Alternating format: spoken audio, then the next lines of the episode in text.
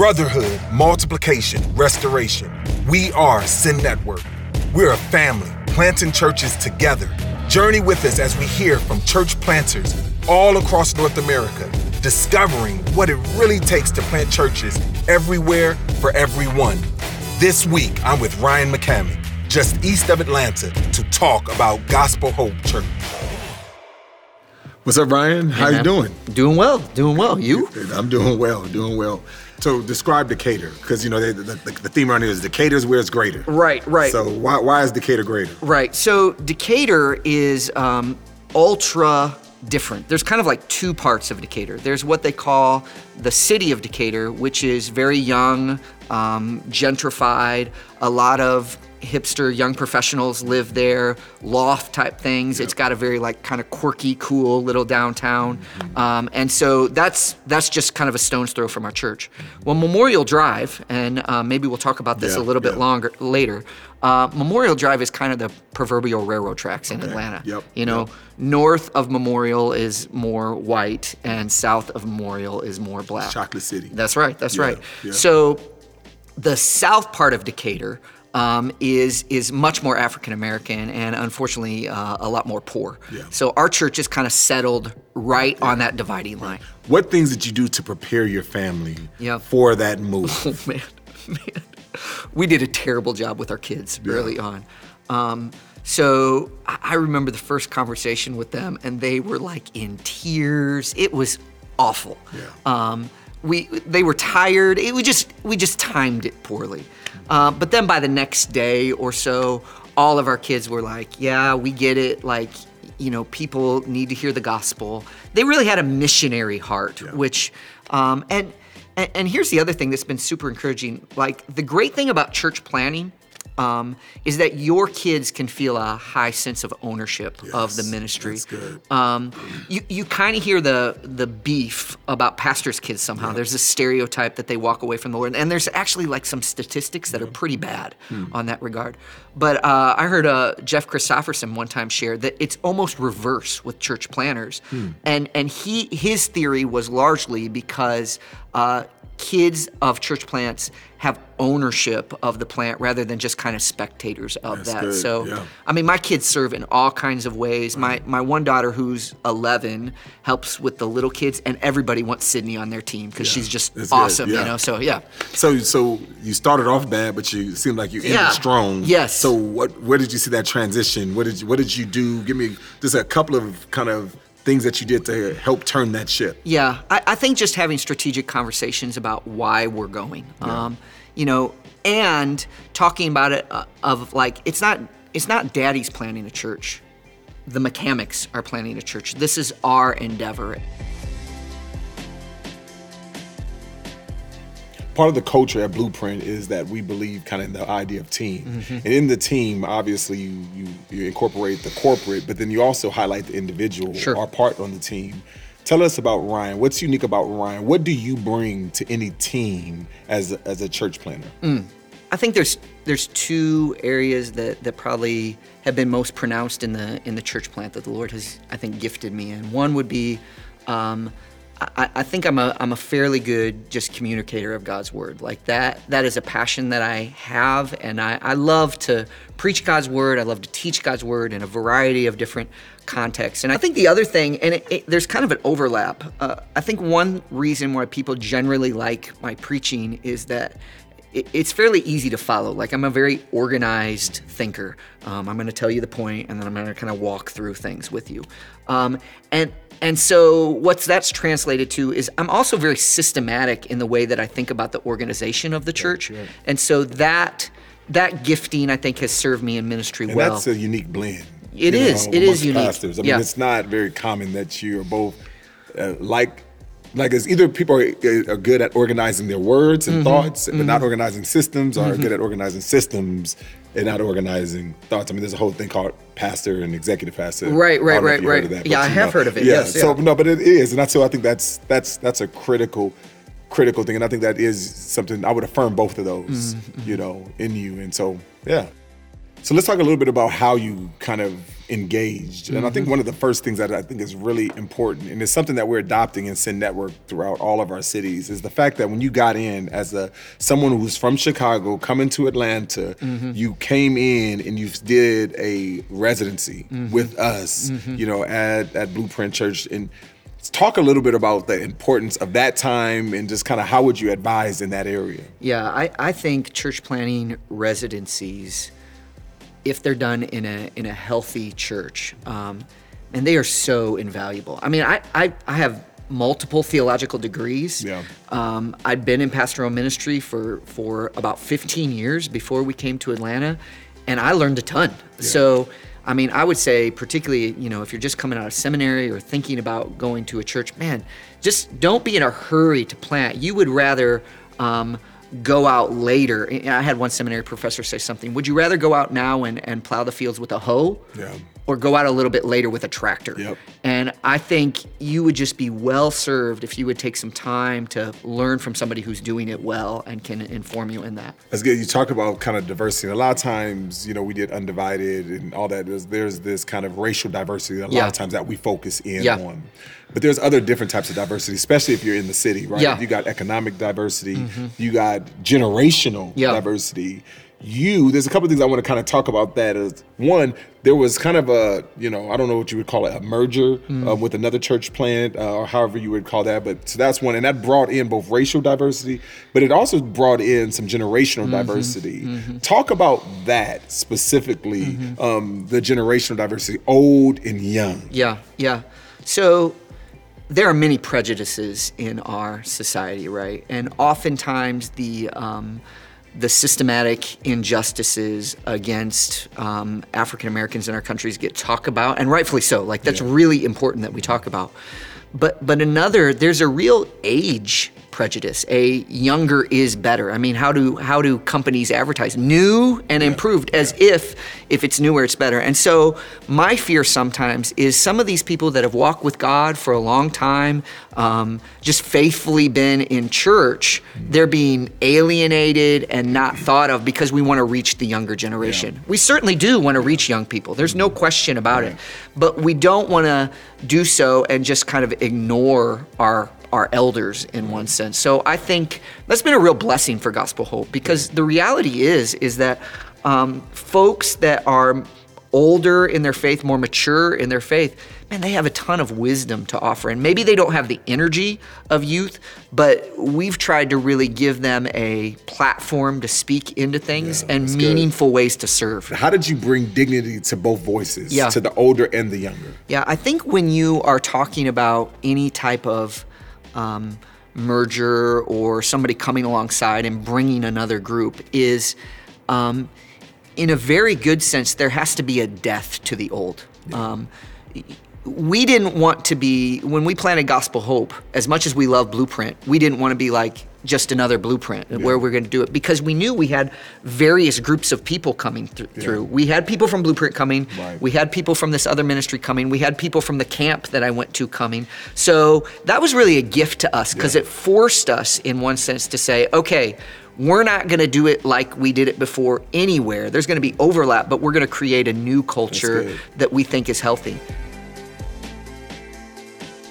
um, as we think about because what I love about it is is that in all that you still are about making disciples. Mm. You are still about winning the lost, raising them up, you know, and then even sending, right? And so we are the send network, Mm-hmm. Right. And part of that is that we want to see more healthy churches of people, you know, discovering, developing, deploying church Mm-hmm. planting teams from within, and so that we're and as we raise them up and we send them out, you have a really good robust leadership pipeline you know and just kind of what you're doing and like you're planting pregnant. You're you're already kind of have people who are residents and interns within your church and your church has been going for how long? Uh, we're just over a year and a half now, yeah. okay over a year and a half but you're already thinking that you know and so just like talk to me a little bit about that um, briefly and just kind of saying like what are you doing? How were you how was your intentionality Yeah. in the beginning get you to this point Yeah, I would say the first and most important thing is that um, if you're a church planner,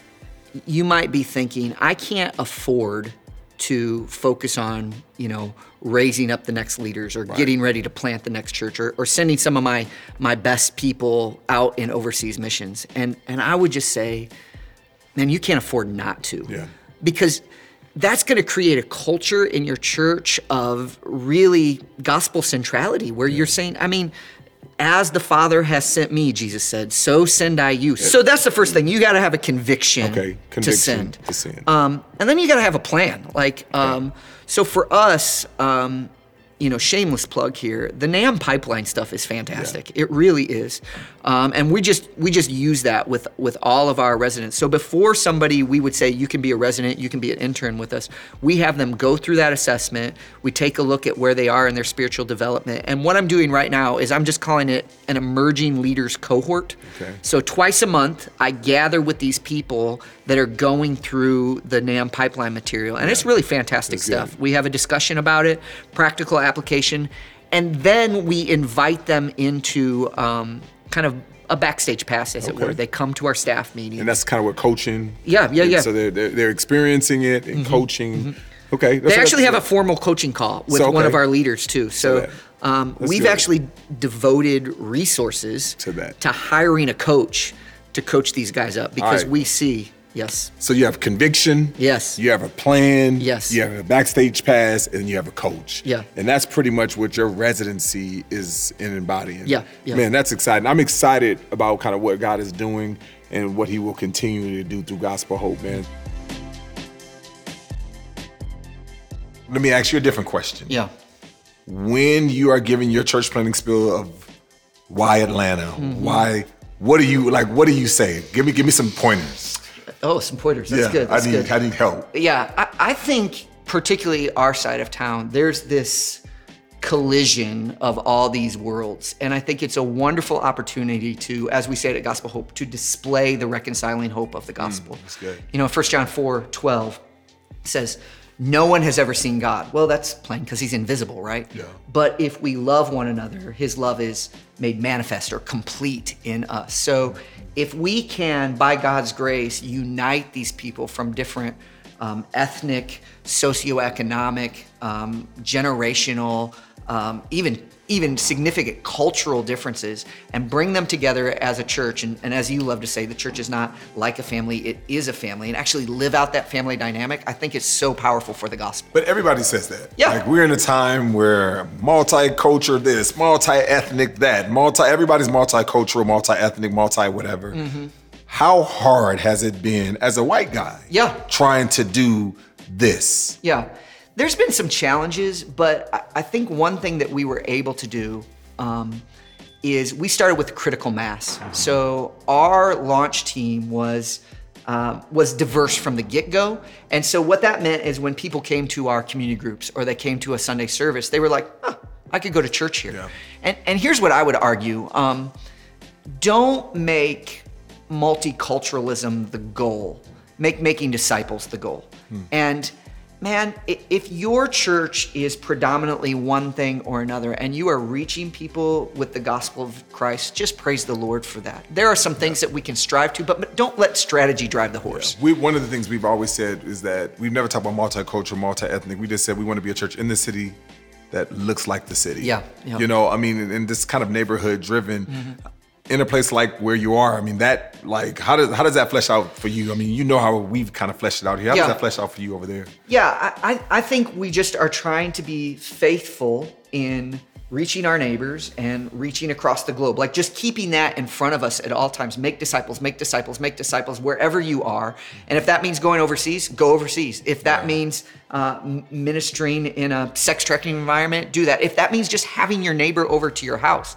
And kind of we leave the results in the Lord's Yeah. hands. Now, there's some strategic things that you can do. Like, I think as a white guy, like, I have to beware of being tone deaf, you know, and saying things that is off putting. Um, that's why I have good friends. Probably my closest friends right now are African Americans. And so I, I'm routinely like saying, well, how does this sound to you? How does this land to you? And that's where team leadership in a church like that is so critical. Yeah, I think that's important. You- talked a little bit about this, the idea of kind of white culture or black culture and all that. What's interesting to me is that it it literally seems like whites are kind of have this fragility when it mm-hmm. comes to race talks or whatever, mm-hmm. and minorities have kind of fatigue, mm-hmm. right? Why Ryan? Why you? What makes you unique to kind of come into this situation about your call? Yeah. You know, talk a little bit about that. Yeah, there, there's a couple things just kind of in my background. So I um, I grew up in a um, urban poor neighborhood, and so you know I was a minority in my neighborhood, and so that gave me relationships from a very early age with people that that came from a different background as me. Uh, then playing basketball, you know, I was I was often the only white kid on the court. Um, then I got to college, and my best friends were teammates of mine that were that were African Americans. We go to church together, and um, my heart would break at the reality that I know these brothers love Jesus, and here we sit in a church, and and they're the only they're the only black people. I go to their church, and I'd be the only white people, and I'm like something's wrong. Then the Lord, uh, uh, another thing that kind of came into that is my wife grew up in South America, so she's a she's a missionary kid, and so Habla- she Spanish? does she does speak Oh, Spanish. I- yeah, I didn't know that about yeah, Trish. Yeah, yeah. Okay. So um, when we were kind of when you, when you kind of approached me, would you consider this area that's near Clarkston? Yeah.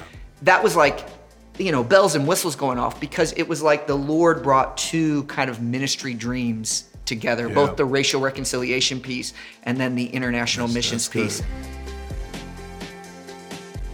Uh, So did you grow up kind of thinking about that dichotomy? I'm the only white guy on a black basketball team. I'm like, how cognitive was that when, like, just in your growing up? Yeah, yeah. So, um, de- definitely. So, I, I would say, okay. So, hear me really plainly on this. I have suffered very, very little compared to our people of color, but but but sometimes on the court, I would feel marginalized or will, would feel put aside because of the way I looked, and then I'd hit a three, and I'd be all right. So But, yeah, you know, yeah, yeah. I mean, I think that I think that's significant. Yeah. Right? Because that probably a lot of times when you go on as this guy, white guy on the court, man, I got to prove that I can play. Right. Let me hit this J in your Right. face. Like, you know, that was attention. But I, I feel like a lot of times that helps you with conversations now because as a minority in a majority world, like a lot of times we feel that I got to prove that I can Mm-hmm. play. Right. And I think that sometimes is the tension that we feel. So how much of that in your calling did you, do you feel like, does that help you being empathetic, you know, to in these types of conversations? Absolutely. I mean, yeah, I mean, th- those pieces of um, racial reconciliation and my experience in college with my my friends, um, you know, going to one church and they being the only black folks, me going to their church, me being the only white folks. I mean, it really broke my heart. I mean, uh, Dr. King's statement, you know, 11 a.m. is the most segregated hour in the United States of America. I, that's heartbreaking. And and in one sense, if if the church doesn't speak to issues like that today in our divided culture, we're becoming irrelevant. We're, our voice isn't mattering. Um, I think another thing that I think helps me as a, as a white guy was just the residency at Blueprint, honestly. Because I had pastored a diverse church. Our church was about um, 30% minority in Chicago. Um, but then coming here and being in a majority minority church, that was a whole different ballgame. And uh, I think I think any planners that are aspiring to multi ethnic ministry, um, man, you need to make sure that you develop some racial IQ. Uh, you know the contours of the debate, and that comes from having significant relationships of people speaking into your life. So when I was here at Blueprint, um, there were three of us on the pastoral team, and we were all from kind of different cultural backgrounds. And I remember we would sit around and we would look at a text of scripture, uh, preparing for a preaching series, and we would all kind of excavate something out of the text, and it was good, and it was true, and it was different. Yeah. Because we just tended to look at it through different lenses. And I think, man, if you've never experienced that, sometimes we can get cultural tunnel vision and think my way is the way. And yes, the scripture only has one meaning for Yeah, sure, but good. there are many applications of the Yeah, scripture. and I love that, especially as you tie it into this. You know, when we talk about our calling and what we're, you know, Yeah. who God has made us to be, because it's like God has constantly calling you, right? He's like you have a story Mm-hmm. that that He was uniquely forming you as a basketball player and being the only white guy in the basketball team, and then coming in and being the only white, pastoring a multi-ethnic church, but was predominantly um, Anglo, then coming in and doing a residency. I mean, I think that is that's that's what I love because it's the same thing with my journey and my story, even how I got to Blueprint. Yeah. You know, where I'm in a diverse, you know, neighborhood, and so mm-hmm. I mean, I think that that's huge. You know, and, and tying that all in, and I love kind of what you're talking about with Sedine and everything. So Yeah, yeah, yeah. that's tight. awesome.